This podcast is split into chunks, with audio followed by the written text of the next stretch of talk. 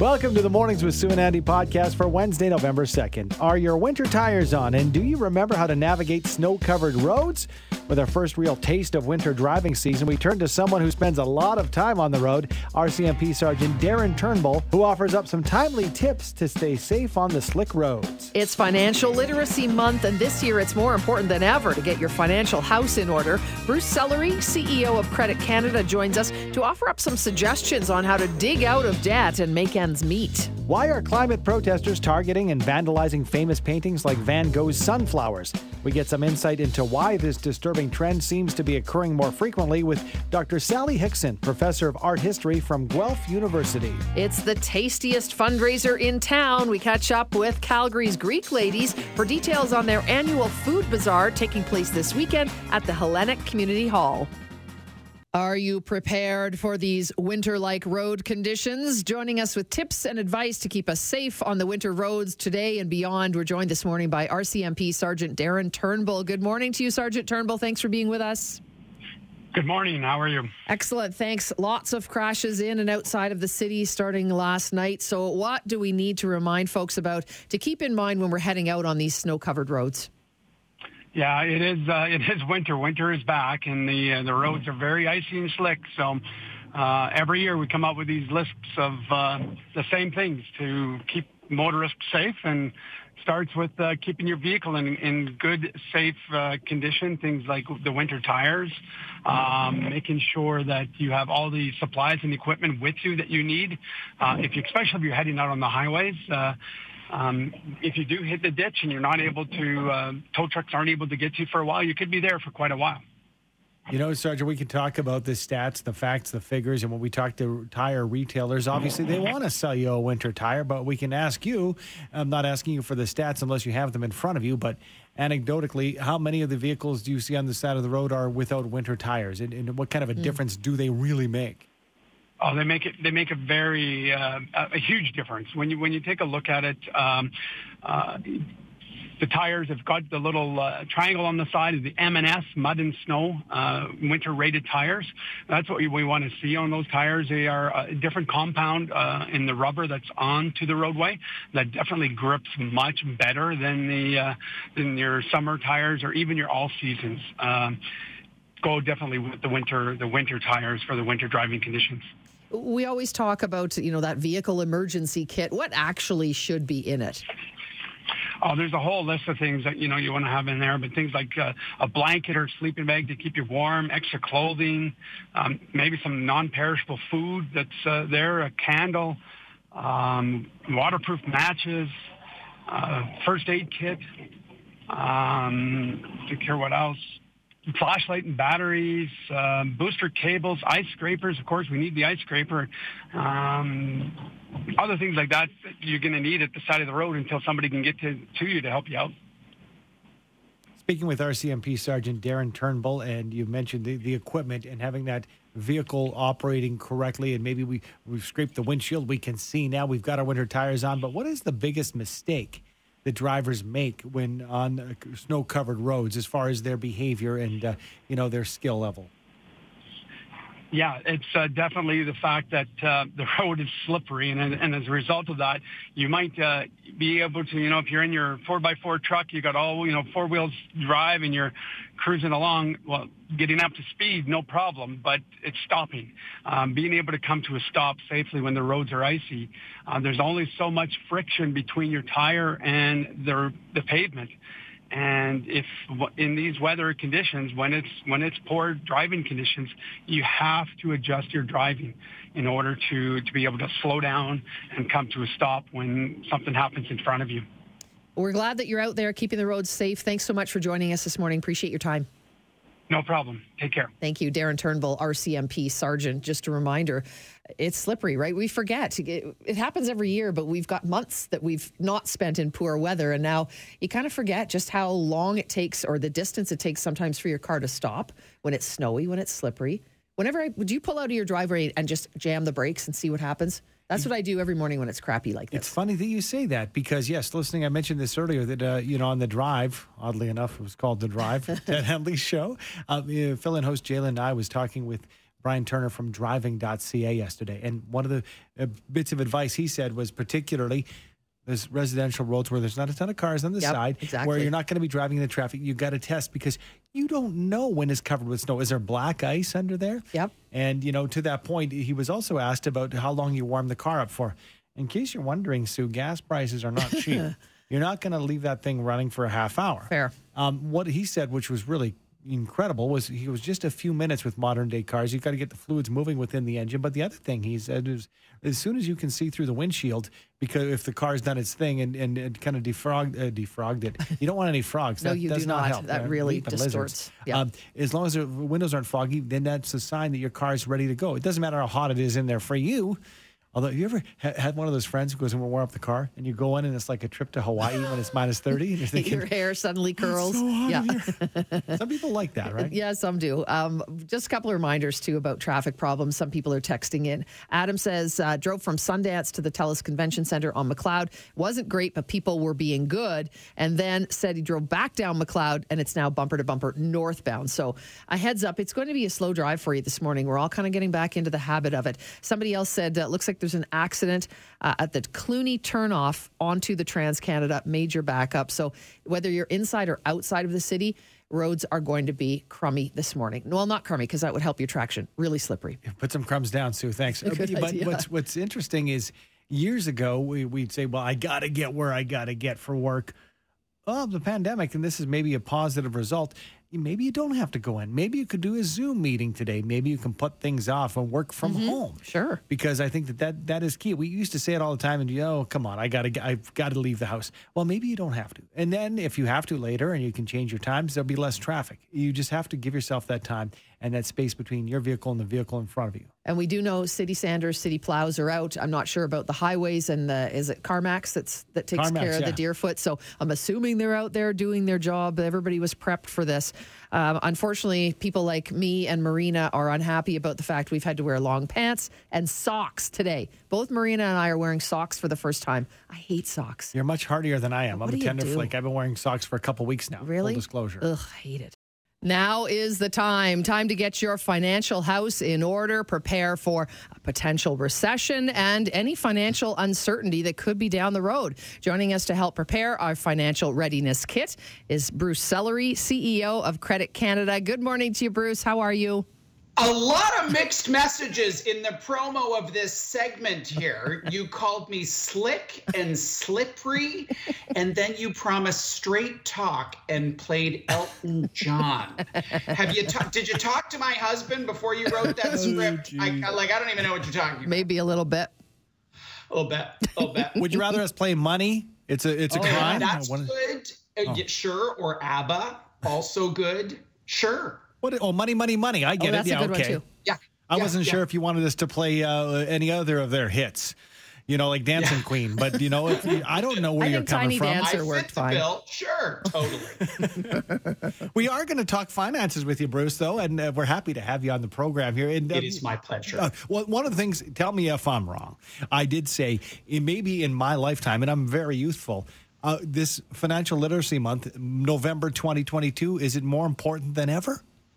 It is more important than ever because the uncertainty we face is probably the most that we've seen, certainly in 14 years since the financial crisis, but you could say uh, even further back because there was a lot of localized challenges in the financial crisis of 2008. It hit so many sectors hard, but it wasn't inflation that affected every single one of us. It wasn't rising interest rates that affected every single one of us, even if you don't own a home.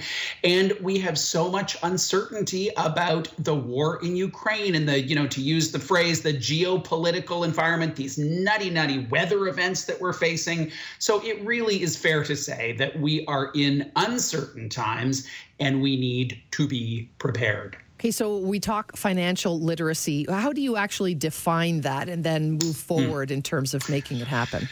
So I think financial literacy is a pretty low bar. It is a basic understanding of, you know, the reading and writing equivalent of money. So what are some definitions? Are you uh, earning more than you are spending? Those sorts of things. I think I would elevate the um, expectation for all Canadians to be more than just literate, right? Like we need our our six year olds and our seven year olds and our eight year olds to basically be literate, but we have an expectation of adults that they can read, they can write, and they can think. So I think it's really important that we develop an ability for people to think and to behave in a way that serves them from a financial perspective, which is why mm-hmm. we have come up with the financial readiness kit. You can get it at creditcanada.com slash FLM dash 2022. And here was the metaphor that that um, that prompted this thinking. It was, you know, people always talk about you need to have batteries, you need a can of tuna, you need a chocolate bar, you need all those things, right? And you know, I think the time that you test whether you have those things is when the power go out and you goes out and you think, do I actually have batteries? Yes, I do. Hooray, I do. So there is a financial equivalent, and this morning we can talk about what some of those ingredients are that go in that red knapsack with the cross on it. All right, we're going to get into those ingredients in, in one second, but I'm wondering if, if part of the issue now is, uh, you know, I've heard the term working poor in the past, mm-hmm. and that's what I see more and more is people who might have two jobs, um, you yeah. know, and have not had issues in the past, now having issues making those ends meet. Are you seeing that people with no experience making ends meet who've never had to until now? Yeah. 100% because think about what it costs you to put fuel in your car. And if you have a commute to work, you just, it's not like you're driving for pleasure on weekends. You have to commute to get to your job. You're now paying a lot more. You're paying a lot more for basic groceries. Forget Uber Eats or ordering in.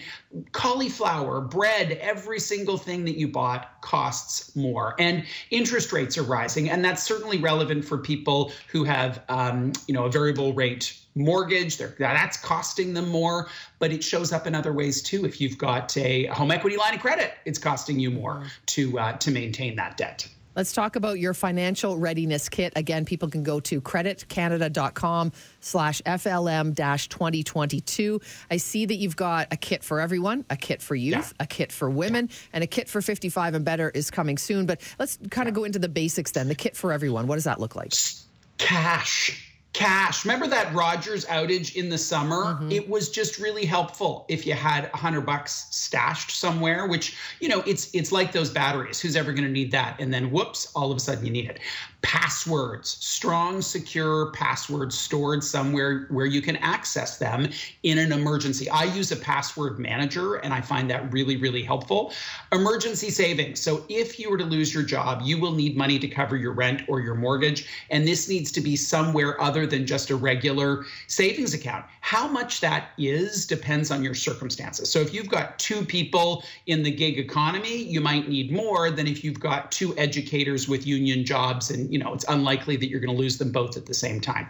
Access to low cost credit is also an important part of this kit because it may be that your emergency savings is insufficient uh, either to to deal with a job loss or you know your furnace breaks, your stove breaks, your fridge breaks, your car breaks, and it may be that you need to put that on credit. In order to qualify for that low cost credit, you're going to need a pretty good credit score. So um, that you know underscores the need for good financial behavior, not just in November.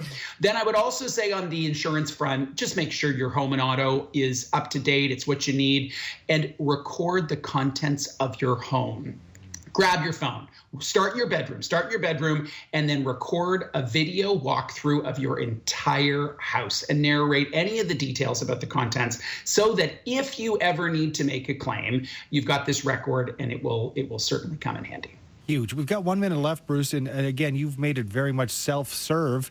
Do it yourself when you go to creditcanada.com slash FLM dash 2022. You can look at those resources.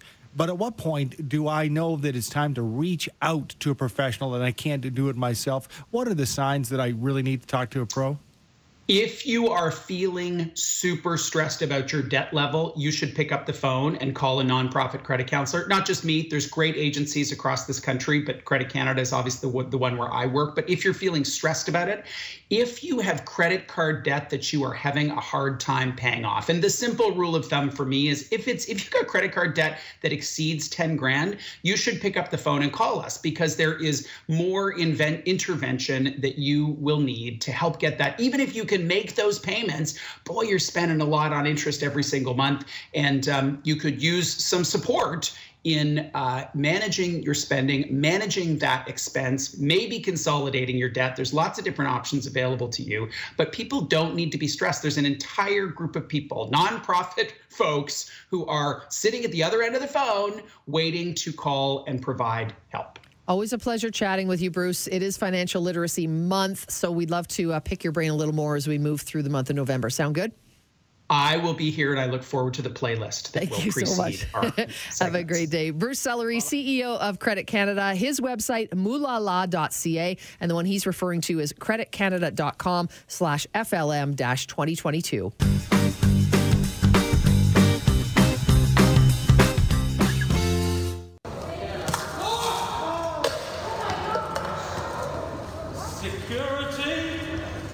Yes, that, the sound of tomato soup being thrown on Van Gogh's Sunflowers painting at the National Gallery in London by activists from Just Stop Oil. Why are famous works of art being targeted by protesters? Joining us to talk about it is Dr. Sally Hickson, Associate Professor of Art History at Guelph University School of Fine Art and Music. Good morning to you, Professor. Thanks so much for being with us. Good morning. Thank you. I don't quite understand the reasoning behind the targeting of famous artwork for these protests. Can you explain a bit about that? Yeah, I think what they're doing is they're choosing, they're picking targets that um, are well known to people and that have a very high value. And they're saying, you know, if you value this, then you need to value the planet because we won't have this anymore. I mean, that's a less articulate way of putting it, mm. but. But don't you don't you think uh, to a certain extent that what we're doing here is, uh, I guess, effectively having the general public or those folks who's paid a lot of money to fly and see these you know priceless uh, pieces of art uh, not having sympathy for these protesters because they're ruining the experience?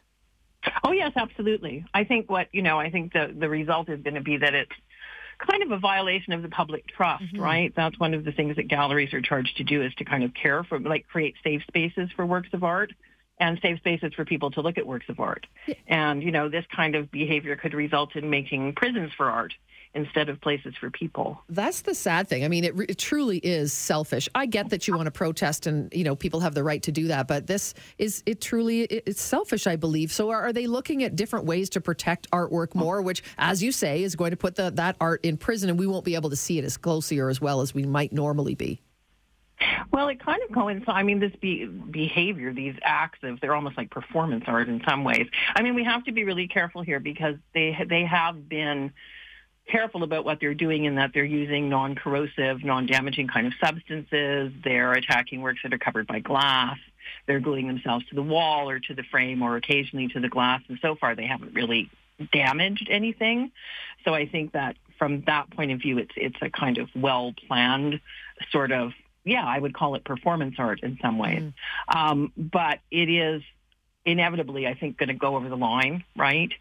Um, and I do think that they're aware that it's coinciding with a period when there's so many people going to galleries because you know everybody couldn't go anywhere for during the pandemic, and galleries subsequently are having a lot of security issues, and they're also having the kind of staffing issues with their security that other big um, industries are having. And when it comes to uh, you know protecting these pieces of art. I was reading up on it, and some have been under glass for uh, years, if not decades, uh, right. but others uh, perhaps not. Are we seeing any other steps being taken by these galleries that will impede, you know, the enjoyment of this art from from the people in the public that want to see them? Um, I'm not aware of any specific. You know, there are works of art, for example, like. Um, um, the Mona Lisa at the Louvre, which you can only look at from behind a big uh, kind of plexiglass kind of screen that stands between you and it. Um, so, you know, there is the possibility of putting in those kinds of barriers, of controlling numbers to a greater extent than they're being controlled now. And, um, you know, just basically keeping people away from things um, there's a kind of a lot of security theater that goes on when you first go into a large gallery and that there's, you know, detectors, metal detectors and stuff. But, you know, there's nothing illegal about walking in with soup or yeah. mashed potatoes or something. I don't think so. Um, you know, what is interesting to me is that somehow they've managed to have time to put on, you know, neon vests and stuff and mm-hmm. kind of um, prepare um, to be very visible with what they're doing. So somebody's probably not watching carefully enough. And, you know, once the behavior has kind of been patterned, then people can look for that kind of behavior. We just got a text in from Dale who says that organization has lost all legitimacy in my mind. In fact, it just drives me to support oil and gas even more. Their tactics are backfiring. I think that's probably, you know, a, a feeling that a lot of people in Canada, particularly in Alberta, might have. That's not it's not really helping their cause. Or or is it? Because we're talking about it. Well, that's what I think. It is in that we're talking about it. But I, the sort of danger in my mind is what we're talking about is what we're what they're doing, and we're talking about you know kind of art under siege. We're not talking about uh, climate under siege, right? So from from that point of view, I'm not sure that we're having the conversation that they would want us to have. Right. Um, and I think from, from that point of view, maybe it's not as successful.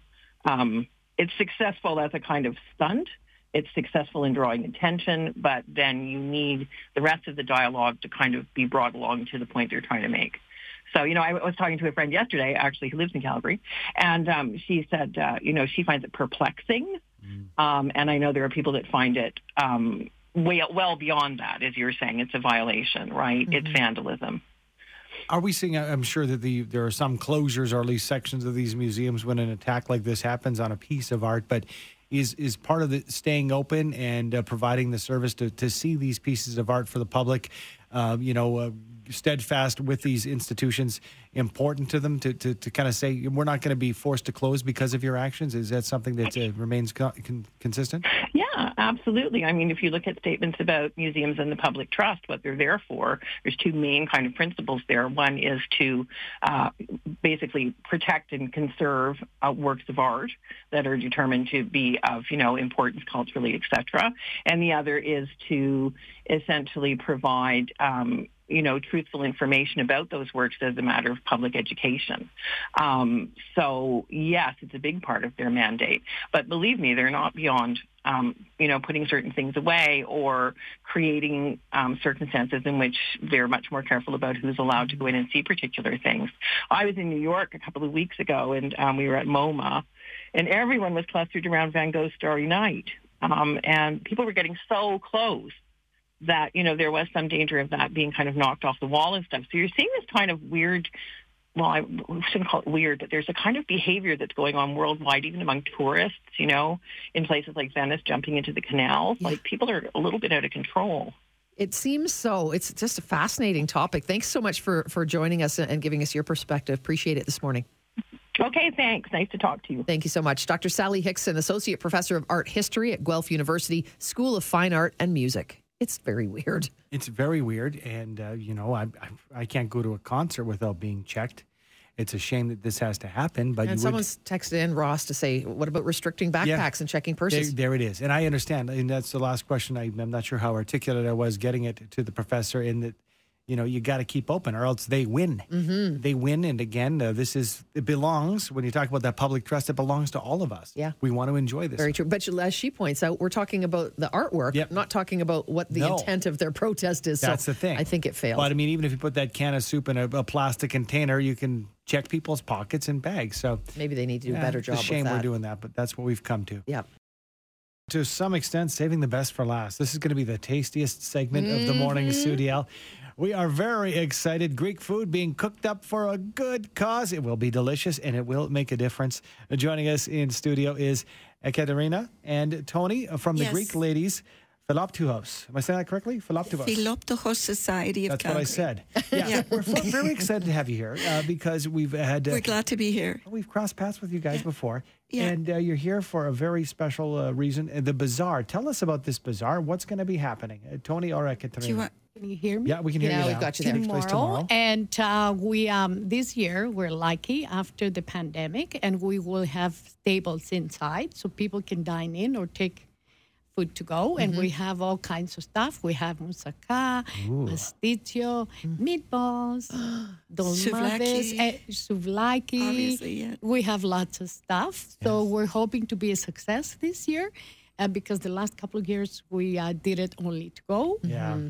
So uh, thank you for having us here. I'd like to thank you very much. And I hope to see you there. If you have some time, come and see us. It We'll is our, it's our honor honor to have you on it. And Tony, I know we've chatted before, and, and this is an annual event now getting back It after is. the, the pandemic. Yeah. so Yeah. back in full force. I know you put a lot, you and your team put a Yeah. lot of work and time into this bazaar, and you raise a lot of money. We do. And a good chunk of that you donate to our Calgary Children's Foundation, which we're Yes. very grateful for. Yes. How many people get involved in something like this, and what's it look Oh, like? How many people do we have? You- It varies. We It start varies, yeah. cooking in August already. We start preparing things. So, and this is ongoing, and and it's all volunteers. So a lot of people may be away on holidays, but then some people are here, and we just do what we can, and it basically.